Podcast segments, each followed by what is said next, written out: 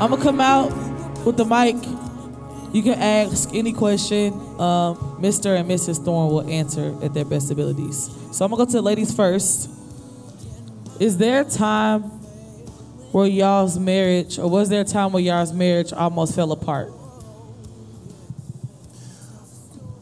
There are one really small moment and then two somewhat more significant moments. So early in our marriage, literally, we had come home from the honeymoon. We were at our house for the first time. I had lived there for a while, but Nicole had joined me in our home. And I came around the corner and I looked at my brush, and my brush had her hair in it. And I was like, what a minute now, what's this about? Like, your hair is in my brush. Don't you have your own brush? And it was crazy to me because it's like, this is a woman I love, who I've sacrificed for, and all of a sudden I'm fighting about a brush with her. And it shocked me. I think it shocked her too. She was like, this dude really like going crazy over a brush? But I, I did. And I was like, man, some tell me it's a whole lot I gotta learn in this relationship thing if I'm gonna be upset about a brush. So that was the small one, but but but somewhat significant. About five years into our marriage, um, don't hate me. Don't judge me. Just hear my story. All right. Can I tell you the real deal? I did not prepare for my wife's birthday.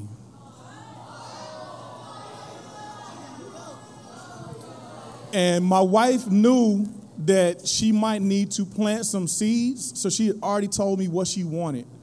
I knew what she wanted us to do. There's a parade that happens around Thanksgiving. Her birthday is close to Thanksgiving, downtown Chicago. She wanted to go see. She wanted to go see the lights. And not only did I not prepare for her birthday, but when it didn't go the way she wanted and she was sad, I blamed her for it.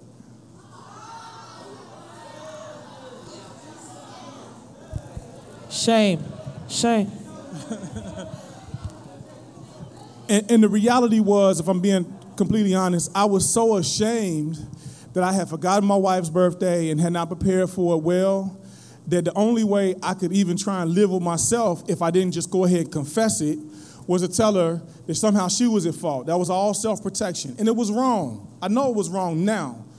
But that season started about a three month period in my mind. I don't know if Nicole sees it the same way, where for the first time, we never talked about divorce, but for the first time, I saw that divorce was an option. I was like, man, I could understand how somebody would get to the place where they would not want to be with their spouse. I could see how that'd be possible. And it's kind of a negative, negative cycle. So I'm starting to try and defend me and do for me because I feel like she's not taking care of me. She is trying to take care of herself because she feel like I'm not trying to take care of her.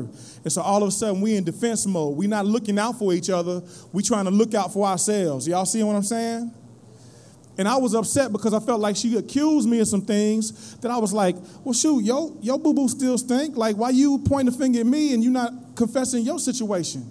Like, you need to t- tell, tell the truth about your, your stuff.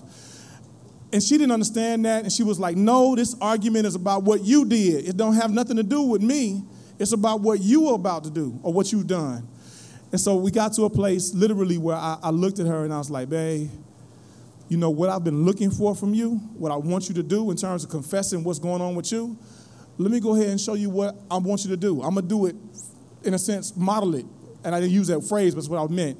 And I told her, I remember being on the phone. I was working at the place where I work again now, and I was at the school, and I had my cell phone up to my ear, and I was in the room by myself, and I was like, You remember your birthday about two months ago, three months ago? She said, Yes. And you remember how I didn't do anything for you? Yeah, I remember. I remember very well. I said, um, I was wrong. She was real quiet. And I said, I blamed you and I was wrong. And I'm sorry. And I was so ashamed because I hadn't done anything for you that I made you the one that was at fault. And I was wrong. And it's not going to happen again. I'm, I'm going to look out for you. I'm, I'm sorry. And in the background, she, I don't know if she remembers it this way, but she was, I could tell over the phone. You know how sometimes to tell? She was crying. she was crying. and she said, again, I don't remember if you remember it this way, but I remember your words. For me, they're very vivid. She said, if the way that you want to feel is the way that I feel right now, I'll try and figure out how to make sure I can do for you what you just did for me. And, and, our relationship began to turn around that day because I was able to tell her I was wrong, right? Admit, confess that I was wrong.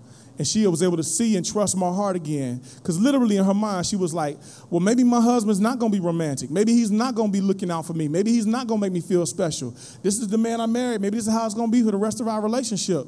And that's not, hopefully, that's not been the reality, but that's not the reality. And so that was one situation.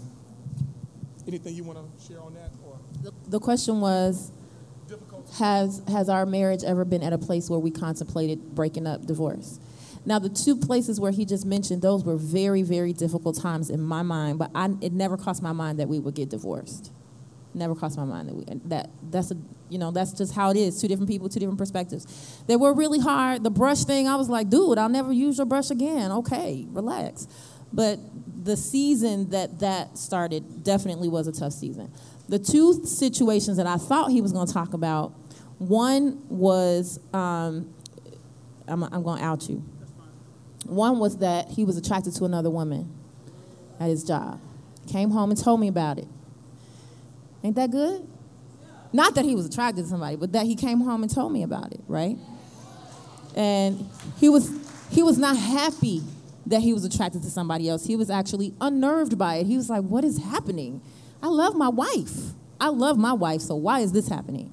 So that was a tough thing for me to accept. Um, it was that was also right after we had one of our kids. I don't even remember. It was during a season, and y'all, this is a little TMI, but once you have a baby, you can't have sex for a couple of weeks or so. Um, and so, you know, that's a diff- that was a difficult season for him, and, and, and realizing that, that that was a possibility was really hard for me. I still didn't think of divorce. I just thought I need to heal, get this thing going again. Um, but then the other, there was another season right after we had Nicholas that was really hard that he kept losing his temper and that was the one where i realized that there are some people who really really couldn't love each other and couldn't live together because um, he kept losing his temper and uh, and he would hit my daughter. And she deserved it. What was happening was something that she that was she she was getting a smart mouth but the the problem wasn't the discipline for me. The problem was that he scared himself. He said to me that he scared himself. That scared me because I was like, well, if you're not in control, then we can't stay together. As much as we love each other, this is one of those things that breaks people up. So that was a very tough season for us, and we really had to pray through it, uh, talk to our pastor about it. I talked to some friends about it, and we just had to really get some good counsel and get through that. And um, once again, it seems that, uh, you know, reintroducing sex into the situation did help a little bit. I'm just, just being honest. So, yeah.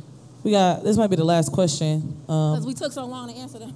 but Sorry, but his question is, um, why, Mr. Thorne, was it very important for you to wait for your wife? Like wait. Um. So one. Sorry. Part two. And did Miss Thorne? Did you wait? Did you wait for your husband? Okay. I shared a little bit already about my desire for fairness, right? So, so I was probably about 13 or 14 when I had in my head, I was like, if I want someone who has not been with somebody, then it didn't seem fair to me that I would be with whomever I wanted to be and then expect to be with somebody who hadn't been with anybody. So that was part of it. Part of it is also just what I believe that the word talks about. I think the word holds up a standard before us that says that that's the way we should be. But I also don't want to knock anyone in here who's already experienced sex.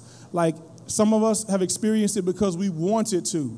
And unfortunately, in a room this size, some of us have experienced it and it was forced on us. It was so confusing because somebody has abused us, right? And if that's your situation, whether you have chosen it or somebody forced it on you, it doesn't keep you from being able to have a healthy marriage. So I don't, I don't want to put that, plant that seed. At the same time, I do believe that wherever you are, that you, we have a responsibility to try and live as faithfully as we can. So, so let me give you an example. Can I ask you a question? Do you play a sport? What sport do you play? Bas- basketball? Um, can you show up game day without having lifted any weights, without having run any drills, without having practiced with your team, and been able to show up game day, expect to win the game? Come on now, stop. Everybody don't know that. So, so, so can, can you expect not to practice and win the game? No. All right, so in the same way, in the same way, why would we expect to all of a sudden on our marriage day, the day we get married, to flip a switch and I haven't been faithful for years. I've been with whomever I want to be for years, but now all of a sudden I got this ring on my finger and it's some kind of magic thing and I can just be faithful now. Like that's not the way that works. If you're going to be faithful, you need to begin to practice faithfulness. Are y'all hearing what I'm saying? You got to build those muscles. You should not expect not to be tempted in your marriage. That's going to happen whether you've been faithful before or not. But if you haven't been faithful, it's real easy to fall into the habits and patterns you've already established in your life. Did I answer your question? He's not even listening to me. That's all right. So I think that it's uh, a couple of reasons why we, we choose to wait. Uh, I think, again, I'm out my husband. I hope it's okay. But I think one of the reasons that men ch- tend to choose to wait, if they choose to wait, one of the real honest reasons is because I don't want no girls in the locker room talking about how puny I am or how big or whatever, what I, I couldn't do this, I couldn't do that. Like, you just don't want that, those rumors around you. You just don't. It's, the same is true for a lot of young ladies who choose to wait. I just don't want to be known as that girl, right? Those are some real reasons that some of us choose to wait. I chose to wait because I was scared of my mama. Truth, all truth just being real, I thought that God could see me and God was going to tell my mama.